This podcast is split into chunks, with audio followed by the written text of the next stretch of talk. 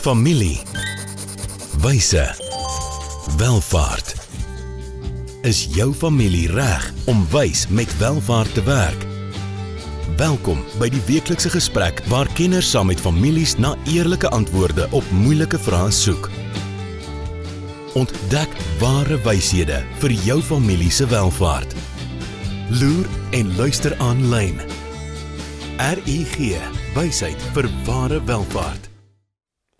Ja, baie welkom terug aan al ons kykers, luisteraars. Ja, week 42 van 52, die jaar spoed na einde toe, 10 weke voor jaareinde. Baie welkom by ons. Jy het by ons aangesluit in ons familiewyse welvaart uitsending. Jy kyk miskien op YouTube hierna of jy kyk na 'n webinar of jy luister na 'n potgooi. Baie welkom ook aan my besigheidsvernoot Niels Grobbelaar wat hierdie laaste deel, ek dink jy het op episode 35 by my aangesluit. Dis reg. Ja, ja, dis al amper 12 ja. episodes, ja. Ja, nie ons op 42 van 52. Malperd wat ons hier opsaal elke week. maar goed, ek gaan vir Niels kans gee om gou iets oor homself te sê. Ja, ehm um, soos Willem gesê het, my naam is Niels Grobbelaar. Ek is 'n uh, geokteerde rekenmeester wat al 25 jaar in praktyk is in hier in Bloemfontein. Ehm um, ook 'n uh, CFP, ehm um, uh, saam met Willem in die in die finansiële dienste bedryf betrokke ehm um, getroud met Eleanor ook 'n ook 'n CA uh, met twee seuns wat uh, ja, my jongste amper klaar met skool is. Ja. Ja, en jy die besigheid wat jou pa wat amper 65 jaar terug in Bloem begin het. Ja, jy oor oor oor oorgeneem aangegaan by hom. Ja, my my pa het in 1997 afgetree en ek het toe by hom oorgeneem. So dit gaan nou al vir ons 25ste jaar eh, wat ek wat ek daar is in sy plek. Hy was in die 30 jaar daar. So ons is 'n familiebesigheid wat met families besigheid doen. Ehm um, ja. Seun seun wat swat. ja, in dieselfde rigting. Ons sal sien hoe dit kan na die volgende generasie toe gaan. Ons hoop so, ja. Lyk hom lyk hom jou saam te hê Niels. Ja, goed. Ehm um, behalwe dat ek en Niels saam in besigheid is en saam met families in besigheid al meer as 20 jaar werk, kom ek meer uit finansiële beplanning, ehm um, welvaartbestuur, beleggingsbeplanning, boedelbeplanning. Um, ek en Niels het onsself in 'n internasionale belastingkursus vroeër die jaar gedompel. En uh, ja, dan het ek ook 'n um, ander agtergrond. Ek het ook 'n meestersgraad in praktiese teologie wat handig is om partymal van hierdie goed 'n bietjie dieper te probeer verstaan. Maar goed, dit is baie lekker om julle saam met ons te hê. Nege temas. Ja. Ons is in die sewende een van 9 waar ons gesels oor vrygewigheid. Hmm. Wat sê jy is die belangrikste goed wat uit verlede week se gesprek gekom het vir mense wat dit dalk gemis het? Uh, ek dink as jy 'n verskil wil maak, moet jy beplan. Ehm um, ja. want anders is dit net gee. Ehm um, dis nie ja. gee met 'n resultaat dink ek nie. So ek dink dit is vir my die sterkste boodskap uit dit. So hoe beter jy beplan, hoe groter kan die impak van jou gee raak. Korrek, ja, ja. Ja, dankie Niels. Goed, en dit is dan waar ons gesels het in episode 41 oor die verskil tussen liefdadigheid om net te gee en dalk meer strategiese filantropie waar jy meer beplan en impakbeleggings waar jy potensieel nog meer moet beplan. Hmm. Maar goed, as jy die episode gemis het, gaan kyk gerus aanlyn daarna of luister na die pot gooi. Ehm um, ek wil vir Niels kans gee om vir ons te sê waaroor gesels ons hierdie week. Ja, ek dink is bietjie meer prakties, 'n bietjie meer intern en dit is hoe jy vrygewigheid in jou familie kan aanmoedig. Ja. ja so ja.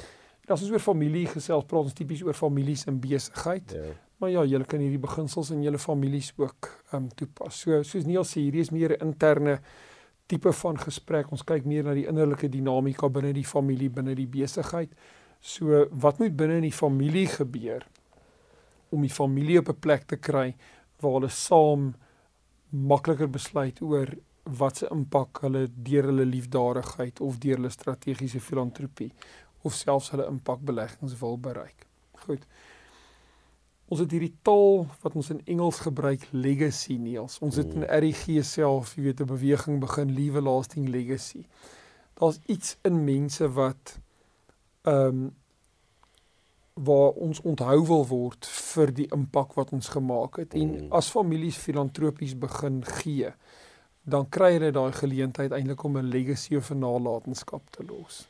Dit is so dat ehm um, een van die liedjies wat wat die jong mense luister en ek ek sal moet jok as ek sê wie dit sing en en en wat die liedjie se naam is, maar wat ons gereeld in die in die kar luister as ons saam met kinders ry ehm um, sing hulle nou net in Engels maar in Afrikaans vertaal sê jy gaan twee keer dood. Die eerste keer as jy nou doodgaan en die tweede keer as jou naam vir die laaste keer gesê word. So, Jy ja. weet en, en dit is nogal ehm um, iets 'n kragtige gedagte ja. veral as jy na hierdie nalatenskap kyk. Ja, en dan nou weet om die familienaam in besigheid te laat voortleef. Correct. En daar's daar's wonderlike voorbeelde van sulke besighede wat 100 jaar en ouer al is. Korrek. Ja. Goed, so dit gaan daaroor om binne hierdie familiebesigheid 'n baie sterk binding te kry van samewerking en dit gaan oor gee neem, so sekere kompromieë wat mense in die familiebesigheid moet maak wanneer daar besluit word oor hoe ons hierdie nalatenskap gaan bou. Dis een ding om saam te stem oor hoe ons die besigheid bou. Dis 'n ander ding om saam te stem oor hoe gaan ons strategies gee. Want mense binne die besigheid voel sterk oor verskillende goed. So hier's 'n baie interessante stuk werk wat ehm um, moet gebeur en dan sien ook 'n baie interessante dinamika wat tussen die generasies gebeur. So dit waarvoor oupa en ouma tradisioneel gegee het hmm. en dit waarvoor pa en ma nou wil gee, maar dit waarvoor die kinders wil gee hmm. of dalk glad nie wil gee nie, um, is belangrik. So om daai familie storie lewendig te hou, te verstaan hoekom ons vir sekere goed gee, hoekom ons gaan aanhou vir sekere goed gee, hoekom ons vir nuwe goed moontlik gaan gee, um, is belangrik, maar wat ook belangrik is om aan die volgende generasies in die besigheid 'n diep sin van dankbaarheid te leer van waar hierdie vandaan kom. Besighede wat baie keer uit swaar kry, niks uit begin het nie, maar dan ook die toewyding te handhaaf om te sê ons gaan bly gee selfs al gaan dit met ons spaar in die besigheid gaan dit spaar met ander mense buite ook, maar ook ehm um, waar dit ons baie goed gaan, gaan ons selfs nog meer gee. Ons gaan nie net intern verbruik binne in die besigheid nie.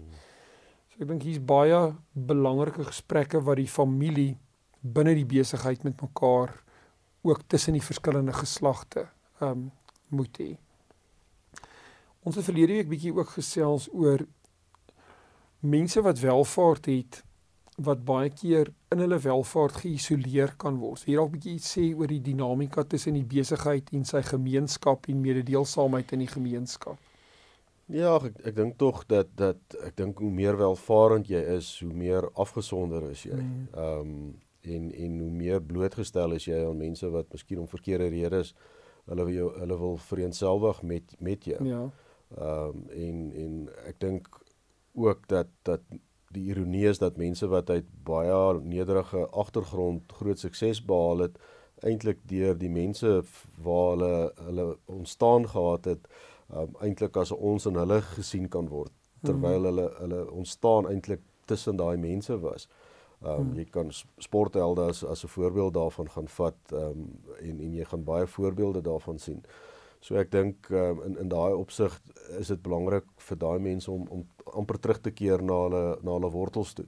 As hulle dalk aan die kant van die spoor begin mm. en nou gaan dit met hulle goed, nou is hulle aan die ander kant van die spoor, ja. maar hulle moet weer teruggaan om om 'n verskil daar te gaan terug te gee en 'n verskil te maak mm. en die die taal hier soos ook mededeelsaamheid mm. om uit hulle oorvloed weer terug te gee en Correct, te ja. deel, ja. ja. Ek dink hierdie is ook 'n beginsel waar ons gesels het en ons ons gaan nou net terugkom daaroor daarna toe weet waar ons gee en waar ons dan om een of ander rede ehm um, geseën word dat ons meer kan gee. Ons gee nie dat ons geseën kan word nie, maar ons het dan soveel voorbeelde al om ons gesien dat mense wat met 'n oop hand leef net op een of ander manier net baie keer meer het om te gee.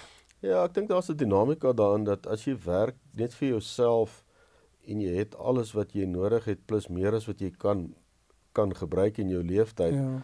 Ehm um, dan verloor dit baie keer die motivering en en en die vreugde van die sukses. Ja. Ehm um, daar's 'n groot verskil tussen jy tussen jou eerste salaris check wat jy kry en jou 100ste een wat wat wat jy kry.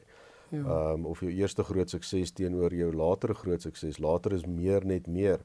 Ehm um, waar waar jy 'n verskil kan maak met met jou sukses dan dink ek kom daar weer 'n ander dinamika aan jou werkskant, aan jou verdienkant, aan jou ekonomiese kant as jy kan sien wat jy daarmee kan doen op 'n sosiale vlak of 'n liefdadigheidsvlak aan die, aan die ander kant. So ek dink dit kan jou mens wees en jou doel oor hoekom jy goed doen.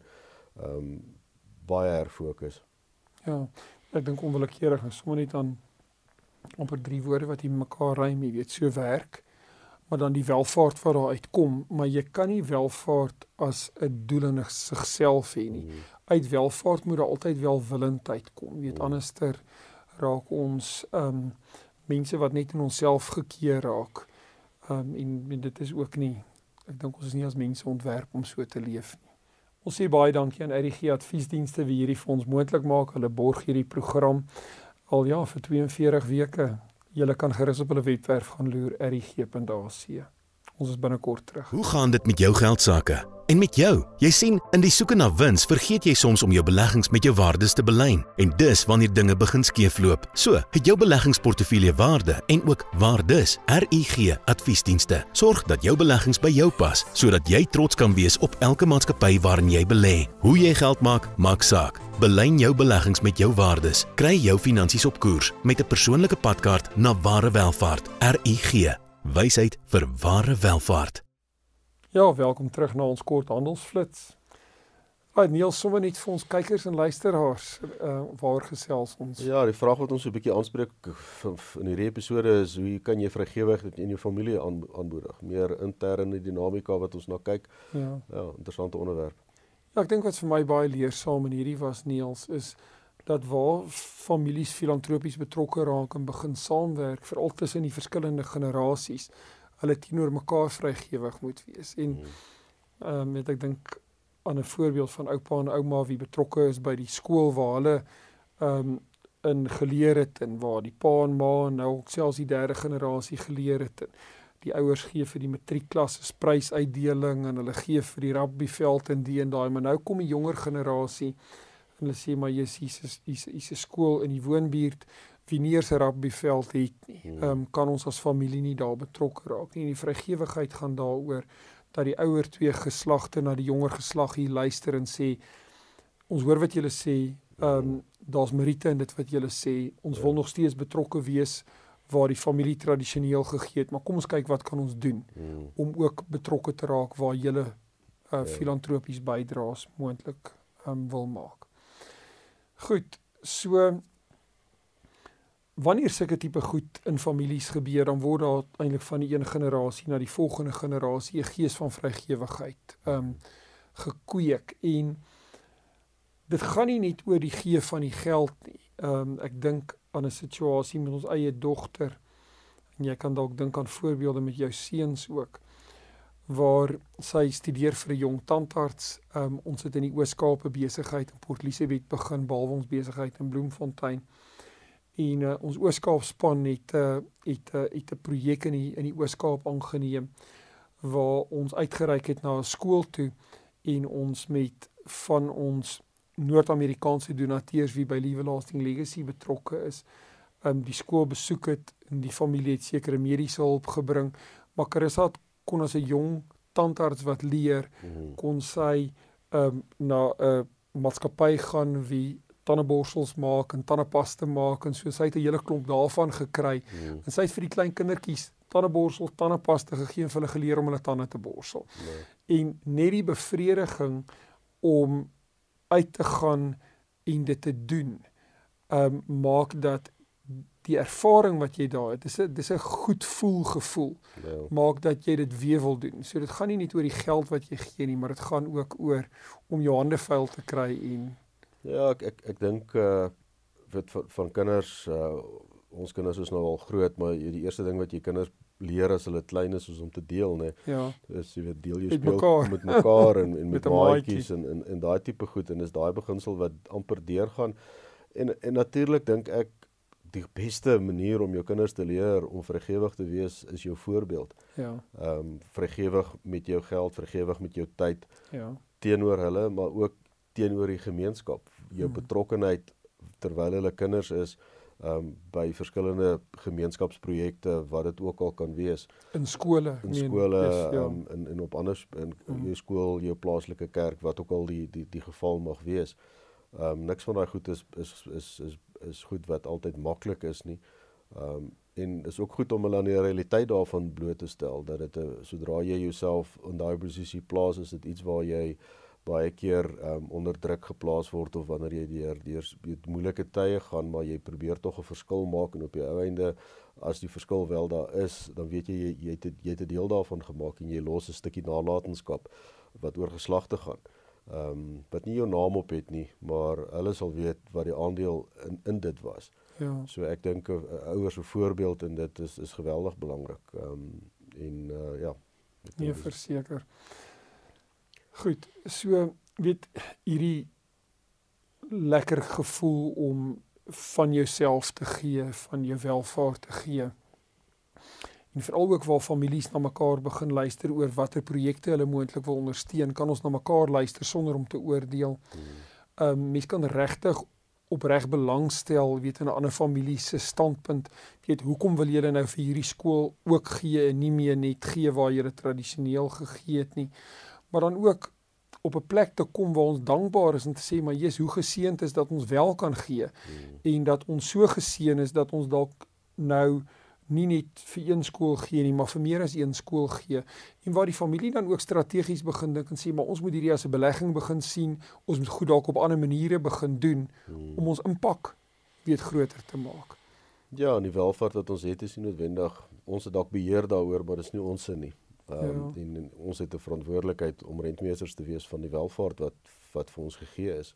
Ja. Hmm. Een van die pragtige filantropiese stories in Suid-Afrika is 'n storie van ehm um, Nico van der Merwe senior wie ehm um, ek dink amper in aptekerswese begin het hmm. en wat die Phonak ehm um, gehoorapparaat ehm um, toestelle die bemarkingsregte daarvan in Suid-Afrika gekry het. Hmm. Maar toe in ehm um, skole vir dowes betrokke geraak het en die hele manier hoe onderrig na sulke kinders gebeur het, het hmm. net um dramaties verander en dit het die toestelle verander mm. maar die behoefte oor die land vir sulke gehoorsentrums mm. het so groot geraak um dit is eintlik 'n fenominale storie om om na te luister weet so waar dit een besigheid was met een skool. Ja. het dit 'n beweging geraak eintlik wat landwyd 'n massiewe groot impak gehad het weet yeah. Ja. so ek dink hy sal my vergewe om dit te deel maar dis dis 'n pragtige weet Suid-Afrikaanse storie Goed, ehm um, ag is baie lekker om met julle te kuier hierso. Ons het verlede week vir julle een vraag as huiswerk gegee. Ek dink Niels het vir julle twee hierdie week. Ja, ek ek dink hierdie is is 'n uh, ehm um, bietjie meer iets om filosofies na na te gaan dink oor jouself en ehm um, en en die vraag is, die eerste vraag is is geskenke aan en aan ander eintlik geskenke aan jouself. Ja. Ehm um, en dan wat kan ek doen om my kinders aan te moedig om klein dade van uh, mededeelsaamheid en vergewigheid te doen. So waar waar begin ek? Uh, ons hoef nie almal Bill Gates te wees nie. Ehm um, begin met jou eie gesin en waar hoe doen ek dit? Hoe moedig ek dit aan by my kinders? Ja, families en besigheid. Ja. Ons het groot geleentheid om massiewe impak te maak. Jy kan hierdie QR-kode op die skerm kan jy gerus inscan en dit vat julle na al die episode wat ons tot op datum gedoen het en 'n klompie ander baie kosbare inligting oor families, besigheid en welvaart. Uh, stuur gerus vir ons e-pos. Ons hoor graag van julle. En ja, gaan loer gerus op ons webwerf. Ja, ons sien nou ook uit om volgende week saam met julle te kuier, dieselfde plek. As jy op YouTube kyk, as jy geregistreer vir die webinar, dan kyk jy. Anders te luister jy op een van die vier potgooi kanale. Niels baie dankie aan jou wat hierdie ook saam met my doen. Volgende keer gesels ons verder oor wyshede wat families nodig het vir ware welvaart. Familie wyse. Welvaart